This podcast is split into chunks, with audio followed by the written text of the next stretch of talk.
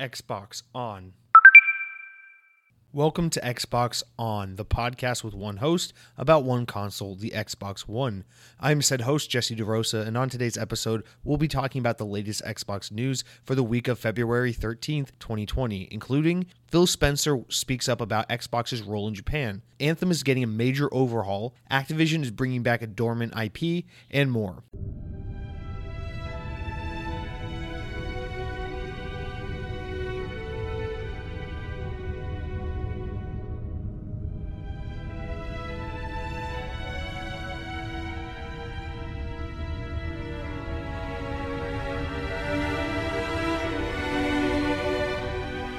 Let's start off this week as we have been doing every week for the past month or two, where we go over some comments, feedback, questions, whatever from last week's episode. And this week, I was actually really surprised how much engagement that last week's episode got and I guess it was just because I got I went on an emotional tirade about the coalition in 343, but uh, nonetheless, I'm glad that it elicited some feedback, and I'm really grateful to all of you who replied. So first off, let's start with Tony Trey. This is your first time responding or or commenting to the show, and so first of all, thank you so much for commenting and welcome aboard the show.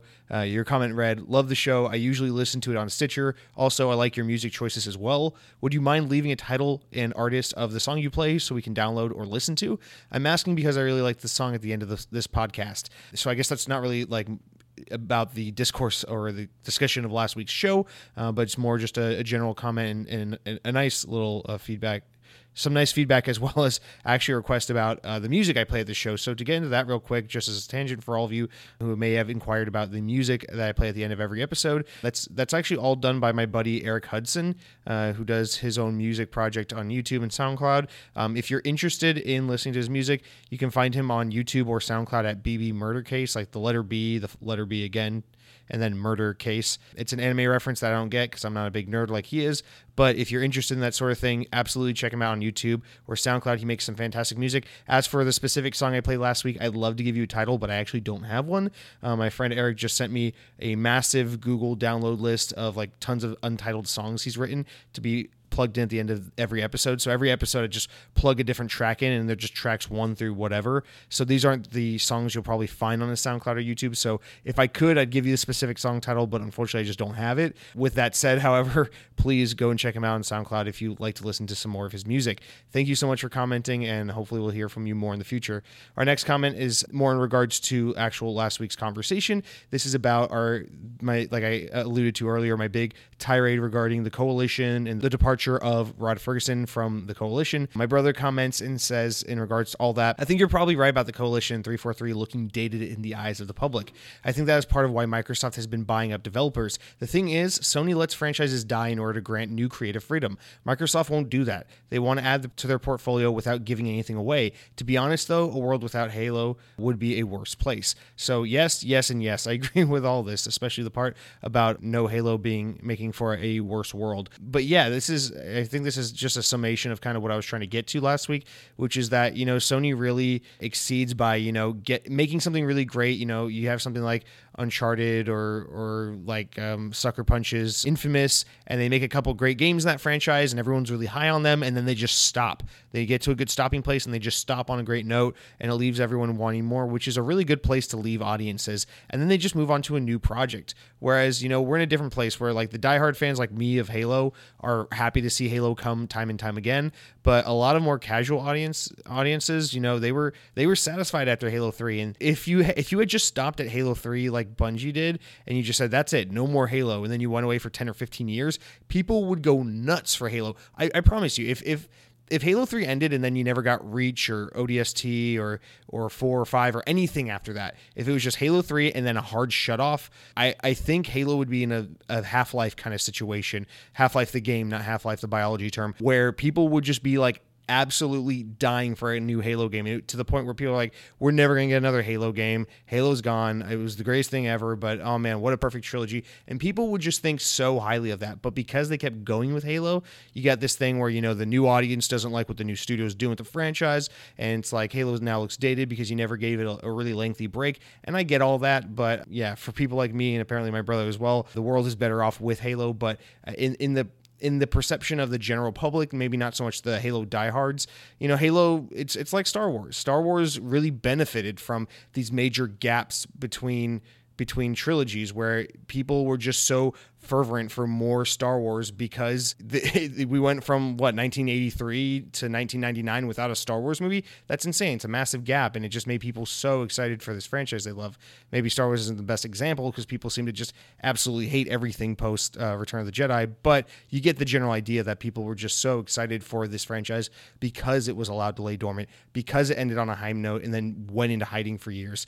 And uh, yeah, I agree. I think even though it pains me to say because I love these franchises like Gears of War and Halo, I think they could they could stand to benefit quite a bit from putting them, you know, kind of away for now and focusing on some other projects for about a good decade or so. And then Dead Captain James, uh, who writes in regularly, thank you, Dead Captain James. I always uh, appreciate your uh, your input in every episode. Comes in and kind of just to get in more in depth with this conversation, mentions that uh, they really need to let the Coalition and 343 make a new IP and let Halo and Gears rest for eight to ten years. Exactly. I think Dead Dead Captain James has it on the nailed it on the head here. Eight to ten years is like the sweet spot. If they can make a new franchise franchise, then they can alternate between making new game series and old game series. That would also be great. What if 343 was making Halo, but they were also making a brand new IP, and then they could alternate between like a new Halo every like five to seven years and a new whatever that other IP would be, and then you just have like this these two IPs that people could get really passionate about, and just always this nice, lengthy but deserved kind of wait in between franchises, and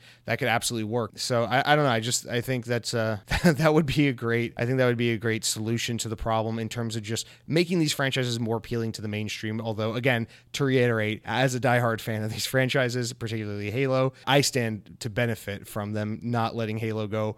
Uh, but maybe maybe I'm wrong. Maybe Halo would be even better if it just if we just didn't get as often as we do. And then we got Lethal Migraine, whose comments again. Thank you, Lethal Migraine. You've been you've been more vocal recently. I do again appreciate everyone who's been writing to the show. I don't think the show works without the audience's input, and I want to make it. I want to weave it into the show in a more organic and interesting way, which I'm currently working on figuring out for this show. But for now, I'm just throwing these all to begin the show. But Lethal Migraine mentioned I'm a weird gamer. I don't like console exclusives. I don't like anything Sony makes. Uh, I'm not sure. I think he means the only reason why I have a PlayStation is for baseball. But since the show is coming to Xbox, I don't need that anymore. And even though I have an Xbox since day one, 2001, besides Fusion Frenzy and Forza Horizon, I don't like anything they make either. I prim- I primarily I primarily play on Xbox One X, but not exclusives have never understood the love for Halo or Gears of War. Well, Lethal Migraine, I appreciate you commenting on the show for, you know, the second or third time, but I'm going to politely ask that you never comment on the show again because your opinion is not welcome here.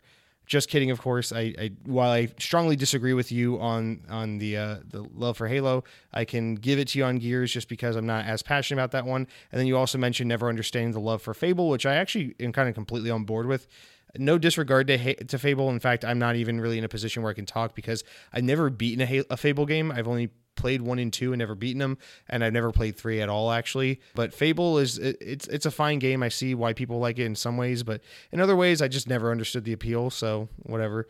Um, but yeah, no, I mean in in general, I I find his sentiment interesting that you know he plays Xbox and PlayStation, but doesn't really care for the exclusives on either console. I find that almost impossibly hard to believe, just because that between the two platforms and all the various first party studios there's such a wealth of of like diverse video games out there that i can't imagine you just don't like anything from halo to god of war to the last of us to to blinx the time sweeper right whatever what have you you know?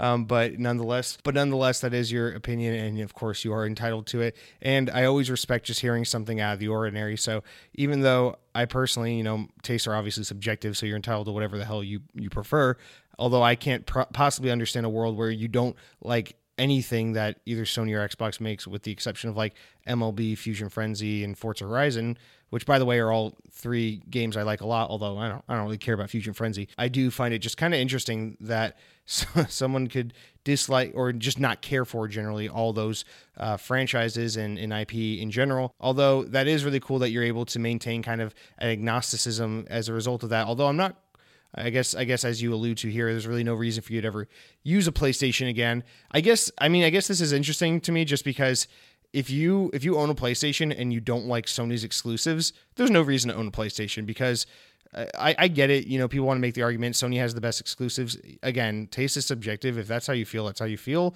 I can't argue with that. But I, I think this is kind of objective truth. If you stripped away first party exclusives, if you said, you know, Microsoft doesn't have a Forza or Halo and PlayStation doesn't have an Uncharted or Ghost of Tsushima or or a Death Stranding or whatever, and all these games don't exist, it's just it's just two boxes and they both play Far Cry and Assassin's Creed and Call of Duty and all the third party games out there, and that's all they do. They're the exact same otherwise. Then I mean, Xbox is just definitively like the absolute best console because if they both play the exact same games, then might as well go for the one that has, you know, like a great online infrastructure and great services that are reliable and speedy and not absolute trash. So, I mean, I guess that explains why you're an Xbox gamer despite not caring about the exclusives, just because you like how Xbox Live is actually pretty great compared to PlayStation Network.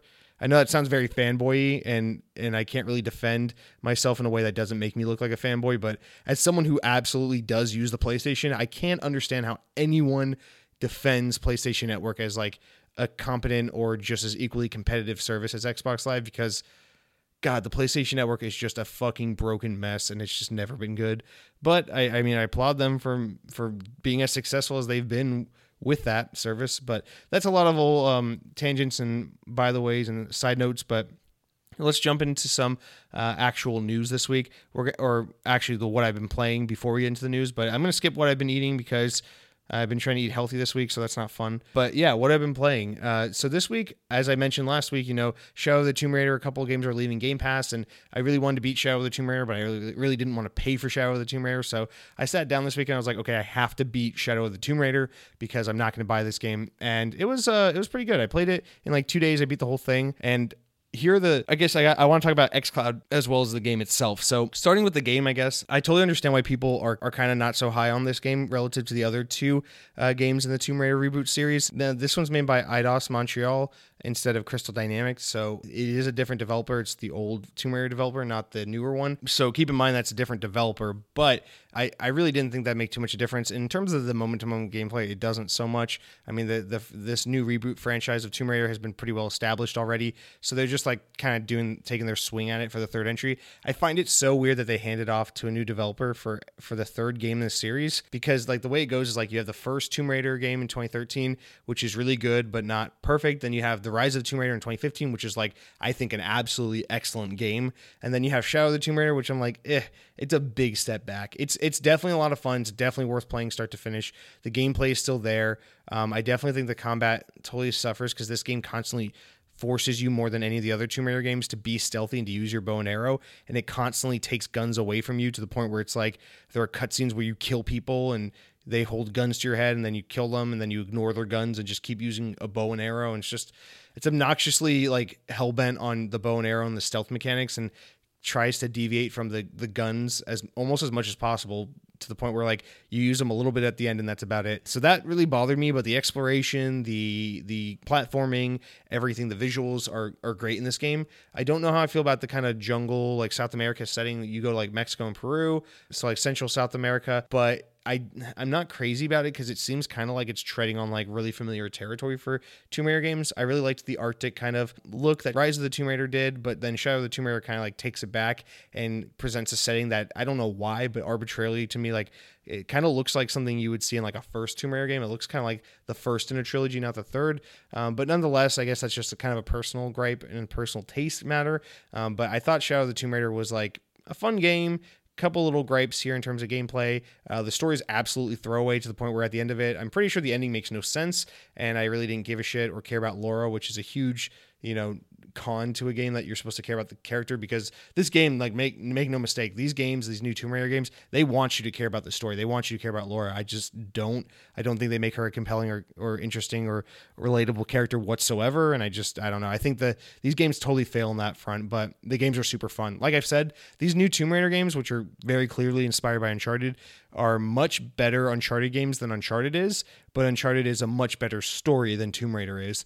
And that's, you know, that's saying a lot for Uncharted considering Lara Croft was such a well established and liked character before there ever was an Uncharted. And yeah, it's a definitely really fun game. If for whatever reason you haven't played it, but you're interested in it, I think it's definitely worth, you know, a weekend, eight hours to just blast through it if you don't want to do the side content. But nonetheless, it's definitely, in my opinion, the weakest of the three. But yeah, still fun overall. Now, the other reason why I bring this up is because I, I did play the game almost entirely on my Android phone through Project xCloud. In fact, I tried to make it like a mission to play it almost entirely exclusive, except a little bit at the end there where I just put on the big screen and, and kind of wrapped up for the more cinematic effect of the ending.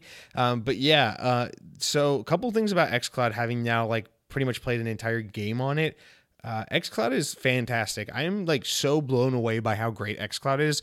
Um, but having used it more extensively, there are some gripes with it, and absolutely, it's not a perfect service by any means. Now, in terms of the 720p resolution, it doesn't matter, especially when you're on a five-inch smartphone screen. It doesn't matter. The 720 does not bother you at all. Trust me, if you're getting like bogged down about how it's not streaming in 4K, then you're a fucking nerd and you're just looking for reasons to be upset. Or actually, maybe maybe xCloud's in 1080p, not 720. I, I forget. I know it's not 4K. It's either 720 or 1080. But the point being, you know, when you're streaming on such a small screen, 720, 1080, whatever. It looks fantastic on that screen. You don't need the 4K. You're not missing much there. I thought the game looked just just great on my phone. And then the other thing is like, especially when you're playing a game like Tomb Raider, like I'm not playing like Halo multiplayer. You know, I'm just playing a single player, story driven, third person action game where it's not as Twitch based and you know it's not as precise as like a FPS.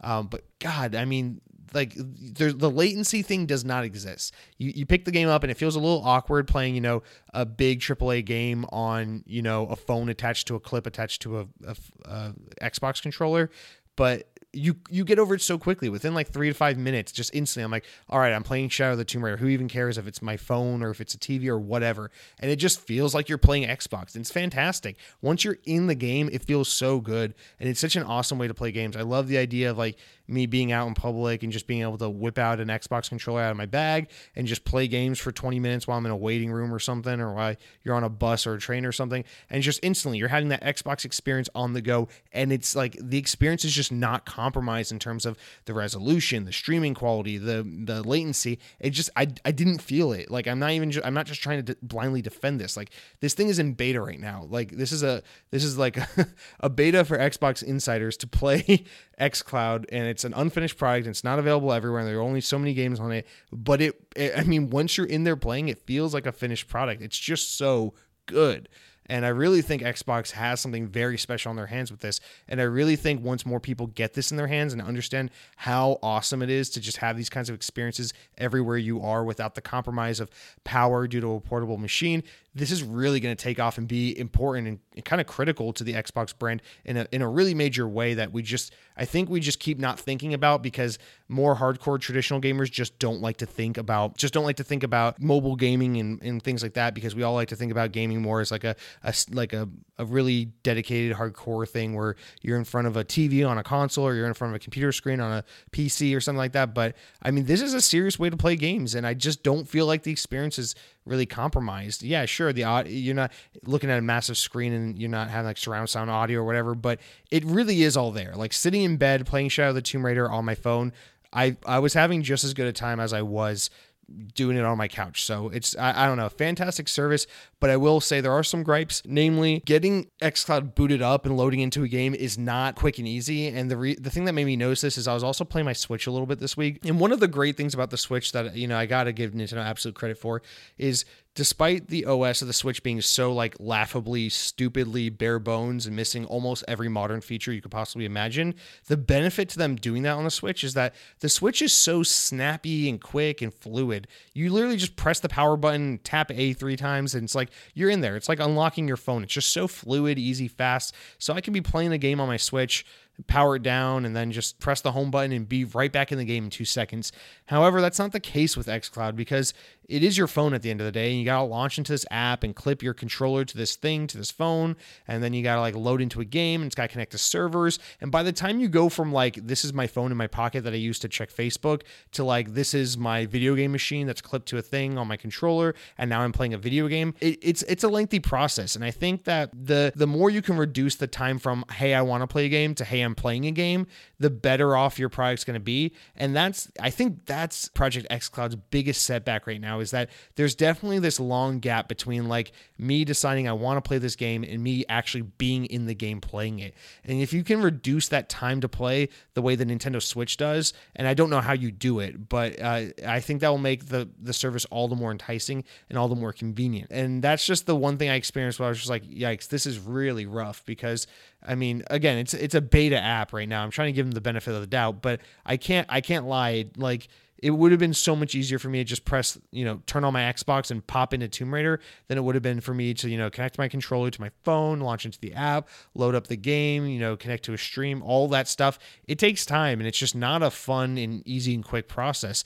I mean, it's kind of easy, but it's not quick and it's not, you know, it can you can lose the player's attention. So I definitely think that's something that needs to be rectified. And I'm sure those are things, you know, Xbox is cognizant of and working on, but I do think long term that's going to be detrimental if they can't figure that out. So, nonetheless, fantastic service, but obviously plenty of room for growth and opportunity uh, just for improvement in general, which I'm sure they're working on. But anyway, that was my experience this week playing that. Other than that, I played some Phantasy Star Online 2. They did a closed beta for like almost 48 hours not even this this weekend and it was a lot of fun. I really don't know why i enjoyed it so much but i did. It was really cool and i'm, I'm excited to play more of that when the open beta and then the full game launch happens later in the spring. But yeah Phantasy star online 2 it's like i don't know the best way i could compare it to is like imagine if monster hunter was like not so gruelingly difficult that you want to quit all the time but also like absurdly anime, even more so than Monster Hunter already is. But yeah, it was a ton of fun. I had a lot of, I just, I don't know, I, it was a, it was different. It was nice to play something different and to kind of be a part of like this really small community for a weekend that was just really excited about this thing that not a lot of people care about. It was just cool to be a part of that and follow along on social media as fans were just going nuts for this game they've been waiting for for so long. And uh, yeah, I'll, I'll be excited to play more of it later and to get more into it. But I was playing just kind of solo, just kind of questing and, and grinding and leveling up and doing some quests here and there. And it, I just had a good time. The game game difficulty is not too bad. Uh, the loot grind and all that stuff is enticing enough. And there's even story content, which is, um, I mean, nonsensical Japanese storytelling, but it, it's fun enough to keep me coming back and wanting to play through it. So that's definitely a good game. I, if you've been looking for some more Japanese content on the Xbox, that's definitely one worth looking into. And with that said, let's segue into our first news segment, our news this week, which is of course all about Japan. No, I mean just the first story is at least.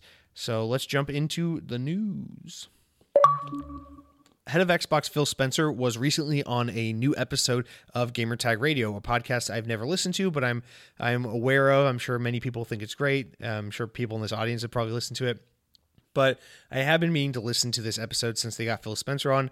Uh, but he basically on the episode he discussed Xbox's Xbox's place in the Japanese market. So, directly pulled from WindowsCentral.com, uh, the article reads Spencer knows uh, that Microsoft isn't doing well in Japan and wants to change that by bringing the Xbox Series X and other services to Japan when they launch worldwide. When asking if we'll ever see a first party Japanese game from Microsoft, Spencer said that they had nothing to announce at the moment, but he knows that this is important. Could this mean that Microsoft is looking to buy a Japanese studio like From Software or another one that's independent? Only time will tell. Maybe Microsoft will set up its own team that makes games. So, I mean, first of all, just to comment on this, no, there's no way in hell Microsoft's buying From Software. I don't believe that for a second. I don't think From Software would sell to Microsoft. They are they seem to be one of those like very Japanese studios that's like very in bed with other Japanese studios. Although I guess I I guess that's kind of hypocritical of me to say because they have partnered with Xbox in the past and they have partnered with Activision in the past. But I mean, they, they do most of their work, you know, for Sony and for other Japanese companies. And I just don't.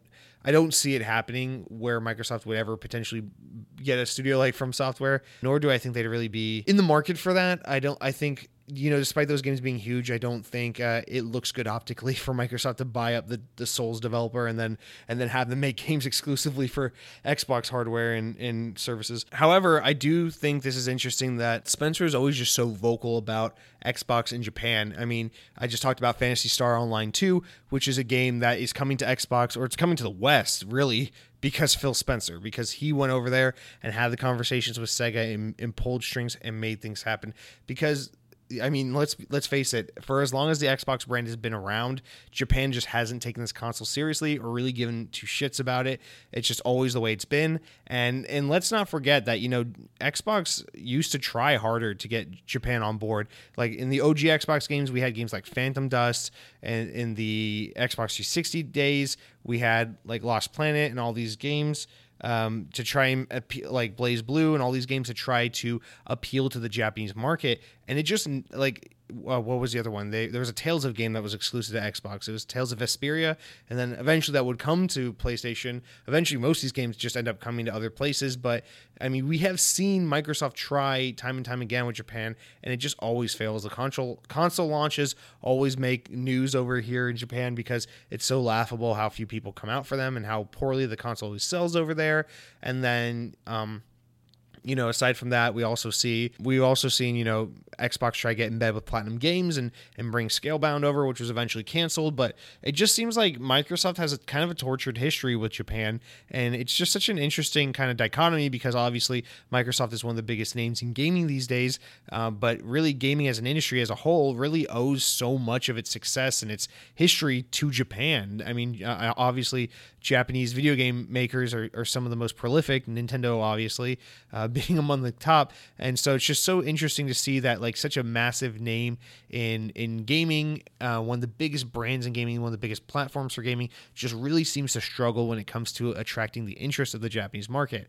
And while I definitely applaud Phil Spencer for certainly trying and and expressing so much enthusiasm and interest in this market, I really think it's not worth it at this point. I think I think three generations has been enough to prove, and I really don't think that Microsoft buying a Japanese studio or building a Japanese studio to make kick ass Japanese games specifically for Xbox and PC is really going to make a difference. Honestly, especially with the way Xbox works nowadays, I think if Xbox, let's say Xbox builds uh, a studio, a Japanese studio like in Osaka or Tokyo or something like that, and then they say, hey, it's your job to, or what they just stick it to Nintendo and build in Kyoto just right next to Nintendo just to really give them the middle finger since since they're already kind of neighbors here in the in, in America with Seattle and, and Redmond, and they might as well just make them neighbors in Japan as well. But but but let's just say Microsoft builds a Japanese studio, right? And they say, okay, you're tasked with just making whatever the hell it is you want to make, and this studio that's comprised of almost entirely Japanese employees comes up with some like super nerdy ass RPG or or whatever it is that Japanese player game that Japanese players like. It's some it's some game where you're like a teenager and you date girls and you go to classes and you have to keep your stamina and eat cup ramen and all that shit. It's all that stuff people love in Final Fantasy. And then, you know, it comes out and it gets like 10 out of 10 from every outlet ever. And, you know, like weebs fucking go nuts for it. But then what you quickly realize is the Japanese market isn't buying it. One of two things is going to happen. Either the Japanese market's going to neglect the game and it's going to fall flat on its face despite critical reception, or two, it's going to be on Xbox because it's that's how uh, it's going to be on PC because that's how Xbox does gaming now, and everyone in Japan is just going to buy it on PC and ignore Xbox. Now, of course, that that benefits Xbox because we've seen that be the thing where it's you don't want to buy our hardware, that's fine. Play XCloud, play PC, but it's not going to sell units, and I don't think it's going to get players on. Again, I just I don't know the way Xbox would have to get the Japanese player on board with the Xbox would be almost to entirely refocus all their energy into the Japanese market because at this point, you know, you've got Sony and Nintendo, which are such like household names over in Japan or just anywhere. I mean, in America they are right, but you've got names like Sony, you've got names like Nintendo, and they've and they just embedded themselves in the culture of Japan for so long and they become so synonymous with with gaming in these countries. And then you've got names like Microsoft and they're just the outsider brand. And you think just because they have one studio putting out excellent games that people are suddenly going to start siding with Xbox or playing Xbox over PlayStation? It's just not going to happen uh, I mean, it's possible that you know whatever that Japanese studio that Xbox owns would make an excellent game that would sell very well on PC. But at the end of the day, the Japanese market is not going to jump over to Xbox, and I don't think it's worth fighting or trying anymore. I think it's just time to accept that that is not your market, and you got to go on and do your own thing. And if the market follows, then then so be it. Honestly, I think the best I, I don't think any of this, whether it's Windows Central, and I love Windows Central, so no dis- no disrespect to them, but I don't think any of what this is kind of alluding to is accurate. I think Xbox's best bet for getting Japan on board with Xbox is exactly how they're doing it with Korea, which is through xCloud. Uh, the Japanese market, as I've said before on this podcast, is very heavily involved with mobile gaming. It's a very big thing over there, and I think the absolute best bet they have for getting the Japanese market on board is by making xCloud the most robust, accessible, and like just just excellent platform it can possibly be. And if you can do that, then maybe you can get Japanese players to start using their phones to play xCloud. But in terms of selling Xbox consoles there, I don't think it's going to happen. I, I, think your best bet is PC and phone, and you're going to do that through convenient services and through just I, I don't know. I don't I, I just don't know. I really am of the mind that Japan is not a market for Xbox to really waste their time focusing on. I think I think it's a lost cause no matter what they do, and they're better off just focusing in territories where there is more area of opportunity and where they're already excelling. You know, markets like the US and Europe, I mean, North America and Europe and Australia, um, because those are markets that really love Xbox and really have the potential to keep growing and growing with this brand. Whereas Japan's just proven time and time again, no matter what you do, we're just not coming for it. So I, I say, I say, just make Xbox as enticing as it can be. And if the Japanese market decides to follow suit as a result of something like xCloud or PC just being so robust, then so be it. That's a great win. But don't focus your effort and intention on really trying to entice that market because I just don't think it's worth it. For example, I think games like Phantasy Star Online 2, you're not attracting the Japanese market with that. J- Japan's been playing that game uh, since 2012 when it first came out. You're bringing Phantasy Star Online 2 over to Xbox because you're going to attract the American audience that likes Japanese games. You're going to attract the weeaboos, the anime fans, the Phantasy Star fans in America. You're not going to attract, or in the West, I should say, you're not going to attract a Japanese market that says, oh man, I've been holding out on this game for six years, but now that's on Xbox, I'm going to arbitrarily start playing it because that's that's not at all what that game is. So I don't think there's any correlation between Spencer getting games like Phantasy Star 2 online onto Xbox because again, I think that's about catering to the Western market that likes Japanese games rather than trying to get the west the eastern market to inherit and to adopt the Xbox brand, so to speak. So uh, that was kind of a messy, choppy story, but I think you get the idea of what I'm trying to get at. Now, as for our next story, uh, this is another massive one, and it's that actually BioWare uh, general manager Casey Hudson announced this week on the official uh, BioWare blog post that Anthem will be getting a major overhaul. The main intent is to reinvent the core gameplay, as Hudson acknowledges on BioWare's blog, and he says that they need a quote, more satisfying loot experience, better long term progression, and more fulfilling end game, end quote. The team will be taking the next handful of months to test and rework the gameplay mechanics while keeping the game's signature flight experience intact. Hudson points out that the team uh, didn't initially have a full chance to test and play the game properly before its initial release, but notes that this new endeavor will give them the proper time needed to procure and prepare gameplay experiences for players. Now, this is the story that like boggles my mind the absolute most. I cannot wrap my brain around this for so many reasons. So, one, you've got BioWare, which is such a valuable company that's been really struggling a lot uh, in recent years with their second studio screwing up with Mass Effect Andromeda, and then them, the core team themselves, screwing up with Anthem. And it's just time to cut your losses and move on and do the next thing. Focus on the next Dragon Age that you've been teasing forever. You know, just go back to what you're really, really good at, do a fantastic next generation version of that, and come out the gate swinging kind of build some goodwill and repair your brand. But no, instead, they're going to keep doubling down on Anthem, which is something I just don't understand the point in doing. Uh, now, I do understand that Anthem sold extremely well and that there are a lot of people out there that have Anthem and that were burned by Anthem. But the problem is, I don't think those people are coming back to Anthem. I don't think this is a No Man's Sky situation. I don't think this is a Destiny situation. I don't think overhauling this game and making the gameplay go from generic and boring to like something that's really satisfying and addictive is going to get people to pick the controller up again and give the game another try. I think they've moved on. I don't think Anthem ever offered anything that was so innovative and so unlike anything we've ever seen before that players were initially drawn to it for this for this reason of I can't find this anywhere else. I think people were into it because it looked cool at the time and then they played it and found out it wasn't cool and then they were burnt by it and they were done with it. So I don't think this is like No Sky where it's like people were disappointed in it because the promise of what the game was was so enticing that they were willing to give it another chance with with time and with um, updates and patches and such. I think it's with a game like Anthem, it's as simple as like, hey, this looter shooter kind of sucks. I'm gonna go keep playing the Division or Destiny because that's a looter shooter that is isn't doesn't suck that that actually works. And so I just it blows my mind that EA, a company as you know, a company as big as EA is to allow BioWare to continue to take time and money on just working on this game that just doesn't have an audience anymore. And I mean, apparently, I mean, they see numbers that I'll never see. So they must know something that I don't know. Uh, of course, they know many things that I don't know, but they they must see something in this franchise, and this brand, and this IP that that it's worth continuing to invest in. It's worth continuing to say, BioWare, I know you're working on some other games, but let's let's kind of keep that in the background. Let's really double down on Anthem, a game that no one's buying anymore, no one cares about, that received awful reception, that just no one no one wants to talk about or think about or play anymore and let's just force it to be a thing anyway. I know there are games like, you know, like Destiny or like Star Wars Battlefront 2 that kind of had a bad reputation at the beginning and then really turned it around in the end. But I think with a game like Anthem, especially being, you know, we're at about a year apart, a year apart from when it initially launched, I think people are just done with this game and they're ready to just put it behind them and move on to the next thing. Yet here we are with EA saying, "Hey, we're still working on this." And and what makes all of this all the more uh, insulting is that Casey Hudson basically says in this in this article, he says or in this blog post, he says he says this will give the team basically the chance to really hone in on the gameplay, make sure the gameplay is fun, is is usable, and is and is something that players would want to experience, uh, which is something they didn't really have time to do the last time. It's like what what do you, what were you doing all those years you were making Anthem if not making a fun game that people will want to come back and play time and time again? What were you making if not a game, you know?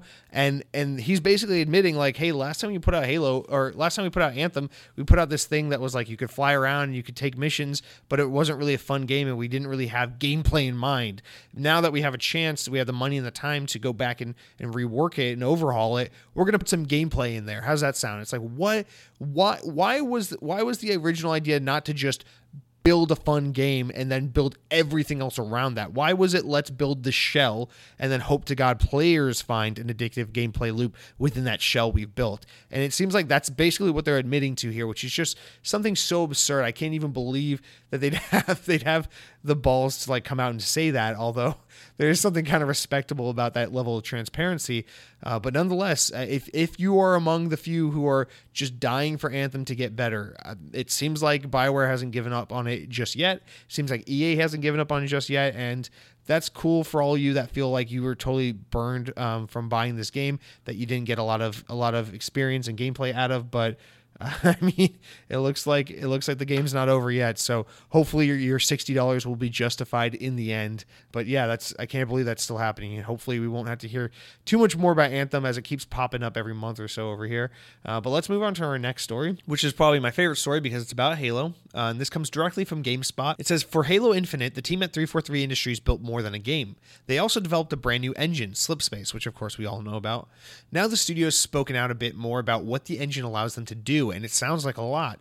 Halo franchise director Frank O'Connor said in a video that the Slipspace engine was designed for, quote, next generation game development and also to be easier to work with. Quote, we had to create an engine that was more powerful for the next generation development but also more nimble. So the creatives and engineers were able to work more easily and iterate faster, he said. The technical groundwork is vital to build a platform for the future of Halo. Engineering director David Berger said in the video that the Slipspace engine allows the team at 343 to do more things that were not possible with the previous engine making tools. Quote, you have to make tools that allow you to make new features that weren't thought about before. You've got to give the content creators room for ideas outside of that, he said. Multiplayer director Tom French, meanwhile, said one of the benefits of the Slipspace engine is that it allows for the team to try new things out more quickly than before. He says, quote, designers are more empowered themselves to actually tackle problem and prototype, something quicker and faster than we've ever done before, he says. Interestingly, eagle-eyed fans spotted a reference to a grappling hook in this new behind-the-scenes video. However, O'Connor downplayed the significance of this, saying it's not necessarily a feature and that it'll be and that that will be in Halo Infinite. So this is I mean this isn't massive news to me because this is basically just them kind of reiterating on Slip Slipspace the engine they're working on for Halo Infinite and kind of its significance to the platform. Now, there's a good side and a bad side to this. So start with the good side, I mean, obviously, th- this is something they're investing a lot of money and time into. So no doubt, no doubt, you want to make this as as future proof as possible and as as easy to develop with and as usable as possible so that you can use this for future games in the franchise. This is obviously not a an engine they're using for one game and that's it. They want to use this as the official Halo engine going forward. And you got to understand the original Halo engine while it's been modified many times before, it's been going for a long time, so it was time for a big update. So while the Slipspace engine, of course, you know, is awesome in that all these vague things they talk about will make it easier for developers to try new things and to and to make games easier and to kind of make more Halo faster, smoother, and better than before. Um, at the end of the day, this is more just like developer talk that kind of pertains more to them and at the end of the day results in a better product for us the user but really doesn't affect us in a more direct sense of us really needing to know the ins and outs of the backend. However what this does mean in a more negative sense is you know, Slipspace sounds like it's a really it's a really big undertaking developing this engine. And I, I often think about how excited I am for Halo Infinite because by the time it comes out this year, it'll have been five years from Halo 5, meaning wow, they've really had a great amount of time to work on Halo 5. But then I'm reminded that Slipspace is a very ambitious engine they've been working on. So it's not like they've just been making the next Halo game for five years. They've been working on the next Halo engine along with the next Halo game. And what I worry about is while yeah, Slipspace is intended to make game developer ease game development easier and more accessible for the team so they can make Halo better and, and, and deal with fewer behind the scenes issues and just focus more on the creative aspects of, of game development.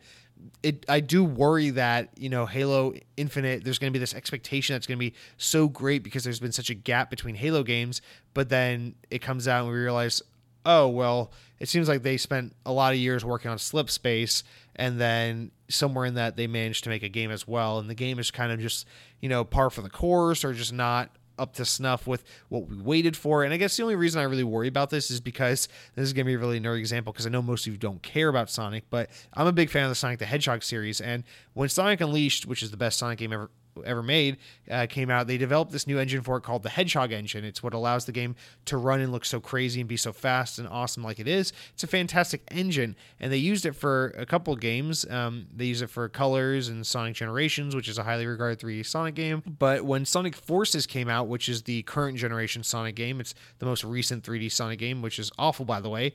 Uh, a lot of people were speculating, you know, this game is going to be awesome. It's been so long since we've had a 3D Sonic game. There's about a six year gap between 3D Sonic games and the game came out and it kind of sucked. And what we ended up real learning was that Sonic Team had actually spent more time developing this this Hedgehog Engine 2 than they were actually making this Sonic Forces game. So Sonic Forces ended up being a really bad Sonic game, despite being in development for so long, mostly because they were working on a new engine, not a new game. And I guess that, that kind of experience just burned me a little bit. And I worry about Halo thinking, well, I, I hope that this long development gap between Halo's 5 and Infinite, Halo 5 and Halo Infinite isn't because, you know, they were building an engine and not because they were taking their time to really make the best Halo game they can make. So I'm really hoping I'm wrong on this and that, you know, the two things are are separate from each other and that one one thing doesn't necessarily correlate with the other. Uh, but I think this is something that isn't brought up at all that we need to be cognizant of, and it's that Halo Infinite can literally just be the next Halo game, no new bells and whistles, which I don't think it is. I think it's definitely a reinvention of the brand. I think it's definitely going to be the most, the most like iterative or the, uh, sorry, the most like next gen Halo we've ever seen. Um, but it could potentially just be the next Halo because all this time they spent developing it could just be, you know, the setbacks due to having to build a new engine and not so much the ambition of this big new project they're working on. So just something to be mindful of. As far as the grappling hook goes, I don't even want to speculate on that. If they're going to put a grappling hook in Halo, I don't, I don't even know what to think about that. I hope that's not true, but who who knows? I don't know how that would play out in Halo, and I I just want I just want more Halo Five to be honest. Uh, but our next story, kind of a smaller one, um, unrelated to the world of gaming. Samsung announced all their new phones this week. Uh, but then related to the world of gaming, during that, um, Samsung's director of strategy said on stage during the revealing of these new phones uh, that the company's unpacked uh, that the company is working with Xbox on quote premium cloud-based game streaming experience uh, unquote. Park, the director of strategy at Samsung, didn't offer any details, but did follow up with a statement uh, regarding the announcement saying that that the project with the project they're doing with Microsoft is absolutely related to xCloud. He says, quote, "We believe players around the world should have access to great high-quality games on the devices of their choice," a spokesperson said. Uh, quote, working with partners like Samsung is an important step in our Project xCloud journey and will help make games game streaming more accessible for gamers. We look forward to sharing more later this year. End quote. So this is a very vague kind of partnership between Microsoft and Samsung. And to be honest with you, I can't even like really creatively speculate on what this would be. But it, I do find this interesting that, you know, one of the markets that xCloud was first launched in was South Korea, which is kind of an unusual market for anything Microsoft related or Xbox related, rather. Um, but that was one of its first markets it penetrated, and I, and even back then I talked about how you know the Asian market's a really important market for Microsoft to try to break into, and they haven't yet because they're so mobile and PC focused. Uh, but xCloud's a great opportunity for Microsoft to get their brand out there and to really penetrate the Asian market.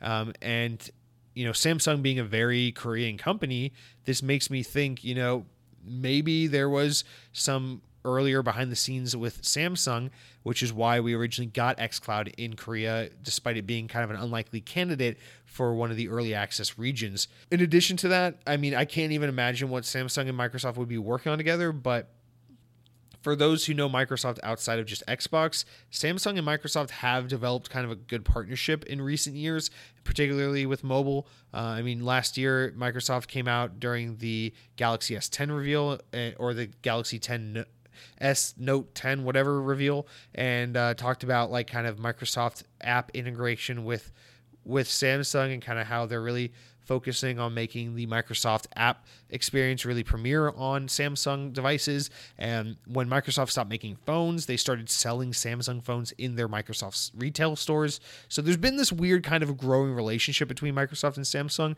for years now.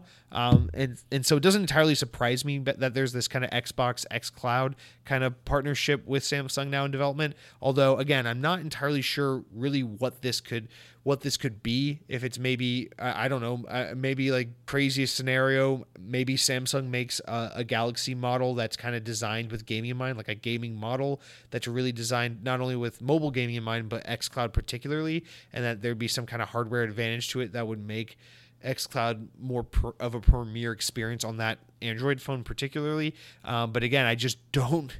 I can't really creatively think of a way in which this partnership is going to uh, impact xCloud or, or gaming on mobile devices. But nonetheless, this is a partnership we should keep our eyes on because it will be interesting to see how this unfolds and develops. Now, let's kind of wrap up because this episode is running long. I do want to respect your time and not go over too much. Um, but a big one not too much to look into, but to just note because it is it is big news. The entire team of the upcoming uh, System Shock 3 is no longer employed as developer Other Side Entertainment uh, has announced, according to Video Games Chronicle.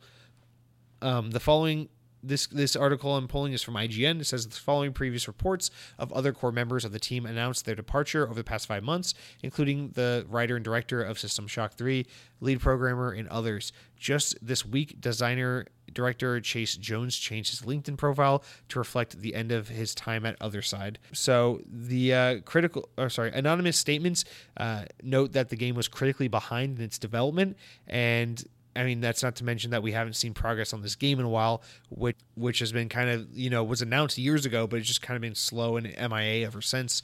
Uh, the anonymous po- poster who talked about the game being critically behind in development uh, has claimed to be a, uh, someone who worked at Otherside and posted that um, some additional background information on RPG Codex, uh, where he says they didn't actually know what's going on to the team, uh, but they know that they are no longer employed there, that a lot of people are losing their jobs there, and they uh, refrained from commenting further about the concerns uh, that so as to not break any NDAs. Adding some more weight to these reports, uh, another community manager has confirmed the poster's comment on RPG Codex, um, saying that it appears that you know, publisher, the former publisher Starbreeze had its own difficult finding a new publisher when they decided to drop the game, which was reported last year, and that over and that saying that they wouldn't have been able to publish it themselves uh, due to some poor sales of Overkill's The Walking Dead. So without a publisher, of course, obviously this game would be even hard to get off the ground.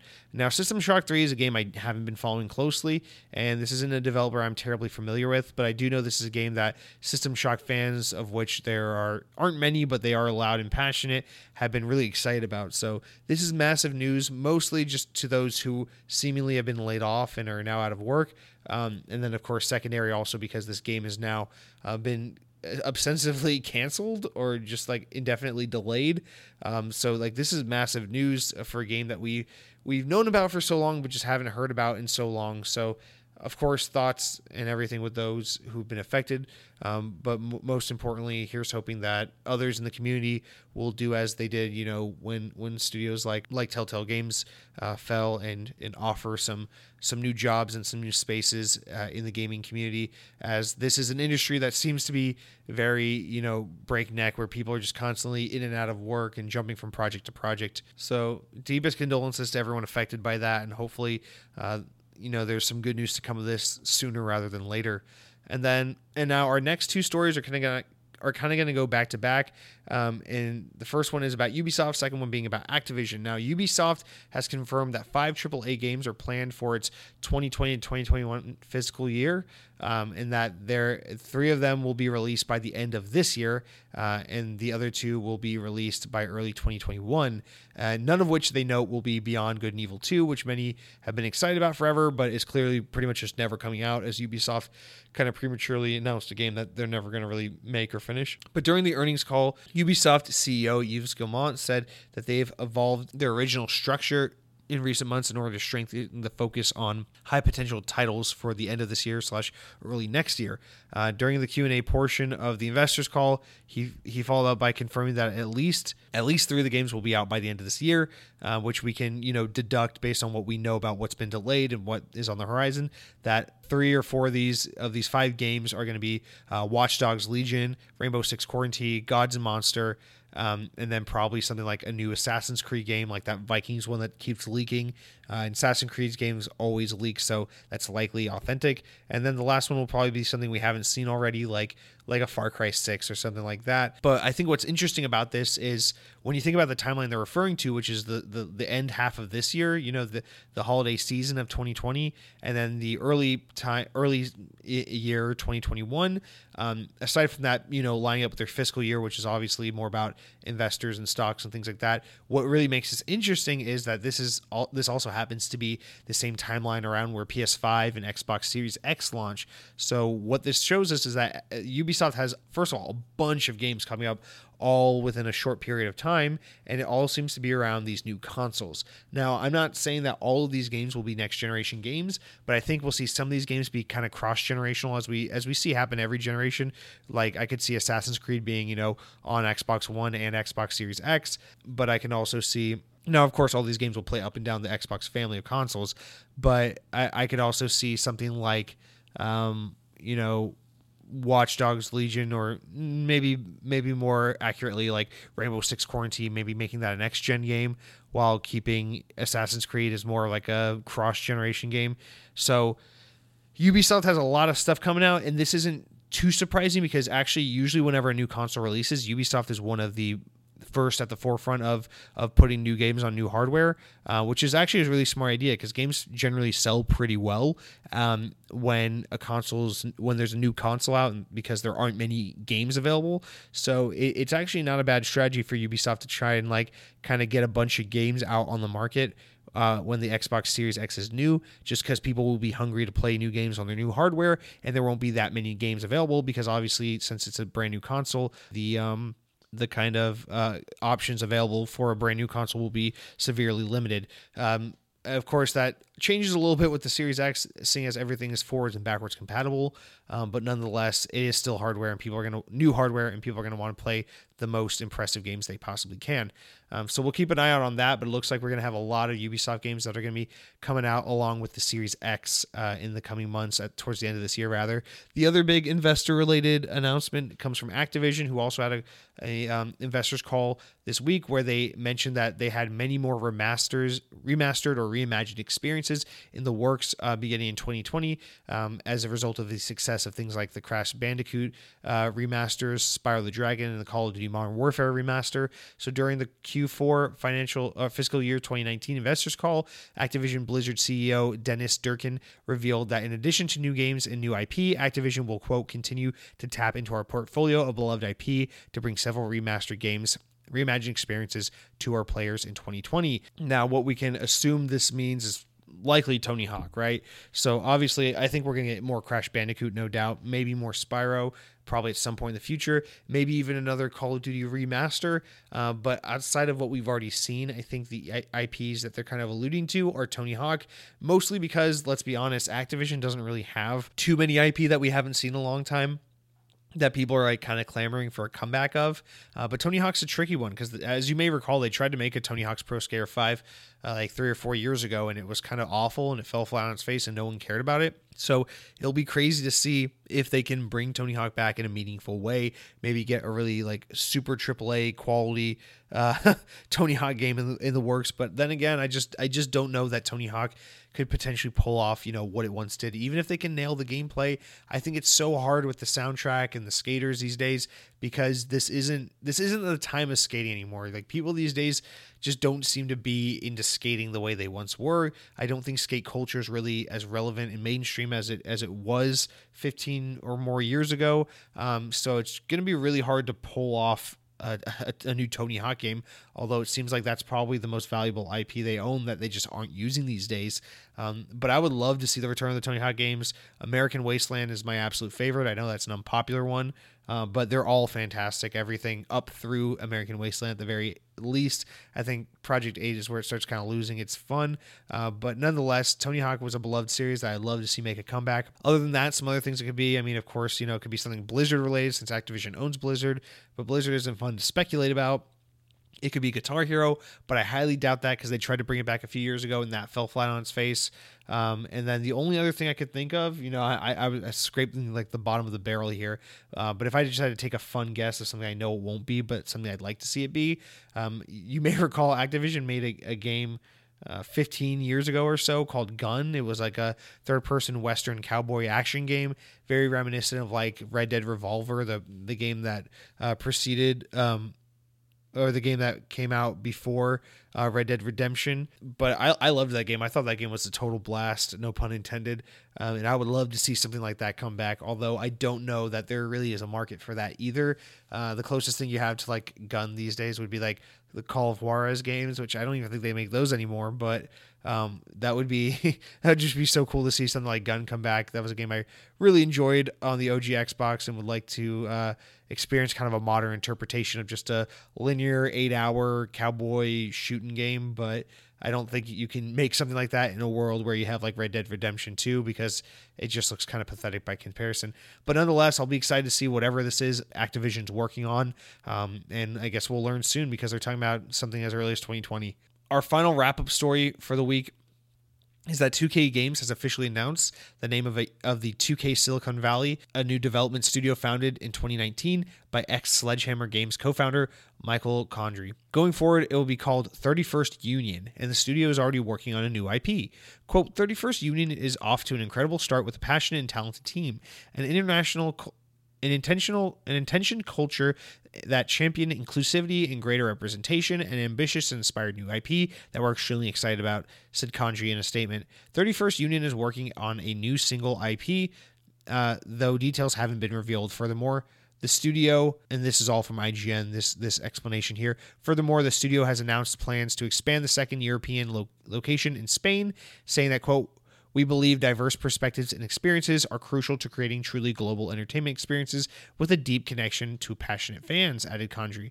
The studio joins other development teams under the 2K branded, including the recently announced Cloud Chamber, which has locations in California and Canada. Other 2K teams with an international presence include Hangar 13, which now operate, operates a third location in Brighton, UK, as well as Visual Concepts. What I found most interesting about this is that the other studio is going to be in Spain, which is somewhere where we just don't see a lot of game devs coming from.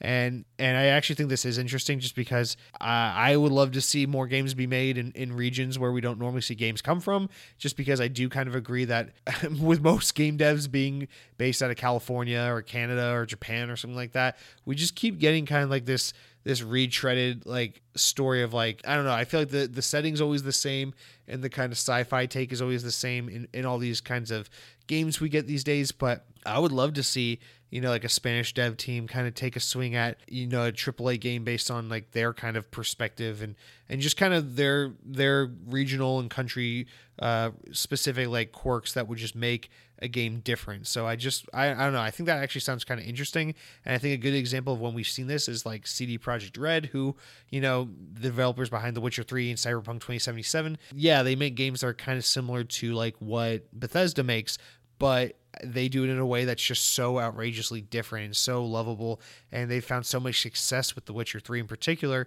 that it's like wow these these devs from like these Eastern European countries are just actually really killing it, and we need more of that. And so I just think it'd be cool to see, you know, obviously Spain being very far away from CD Projekt Red. I just think it'd be interesting to see devs from a different part of the world just kind of taking their swing at AAA games because it just seems like so many devs are from. I don't know. I just feel like ninety nine percent of them are from like California, Japan, or Canada, and I just I'm just excited to see new devs coming from new places to see what kind of stuff they can make because sometimes it feels like the AAA space can be a little samey, and so I'm just always up for something different. Um, so congrats to them. We'll see what that new studio gets into in the following years, uh, but I'm sure we're quite a ways off from learning anything. And that's going to do it for this week's news. Uh, I'm going to skip over kind of some other stuff just because uh, my, my other smaller stories, just because this is a really long episode. And I know listening to one guy talk to himself for over an hour can be exhausting uh, for me and for you. So let's save us all the, the, let's spare us all a little bit. In terms of the new games released this week, I got, I got to make mention of them just because the one time I skipped it, I felt so guilty. Uh, so there's 13 games coming out this week. We'll just blast right through them. We got AO Tennis 2, uh, which is a tennis game for golf fans.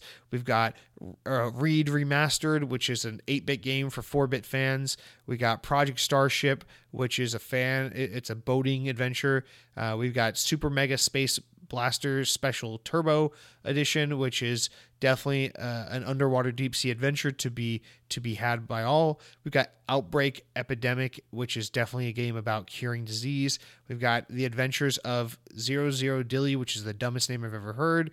We've got Death's Gambit, which is also going to be on PC, so be sure to play it there because that's where you're going to get the, the the highest renderings of this of this 16 bit game. 16 bit game. Then we've got Darksiders Genesis, which I'm actually really excited to play, uh, but I don't think it's on Game Pass, so I'm probably not going to play it for a while. And then we got Galaxy Control, which is um, like a Star Wars game where you actually control the narrative. And then we got Under Hero, which is uh, the sequel to Over Hero. Then we got Tony Stewart's Sprint Car Racing, which is a game, again, I assume it's another boating game. And then we've got Glass Masquerade 2 Illusions, which is a game about practical special effects in, in movies. Then we got Spaceland, which is um, an isometric puzzle looking turn based game. So fuck you, Fire Emblem. And that's going to do it for this week's 13 brand new releases. Just want to make sure everyone got a shout out. And then a reminder, of course, for Games of Gold, you got TT Isle of Man for the rest of the month. You got Call of Cthulhu beginning on February 16th, running through March 15th. And then on the 360 side, you got Fables Heroes, which you have only until the 15th to download. So make sure you do so if you haven't. You got like a day left. And then you got Star Wars Battlefront, the OG one, which runs from February 16th to the 29th. So those are your games. As always, I appreciate you listening to the show. Please, please, please consider leaving a five star review on iTunes. If you're on the border of whether or not you want to leave, you know, four stars, four and a half stars, five stars, just don't even bother reviewing the show unless it's going to be five stars. Because right now we're sitting at a five star average. And if you're the one who fucks that up, I'm going to find out who you are, I'm going to find out where you are, and I'm going to fuck you up. So five stars or GTFO. And with that said, Eric, BB Murder Case, please take it away with another song uh, that hopefully Tony will enjoy. And for all of you guys, uh, for me, or I don't really understand what people mean when they try to send off like from all of us here. We'll see you next. We'll see you next week, everybody.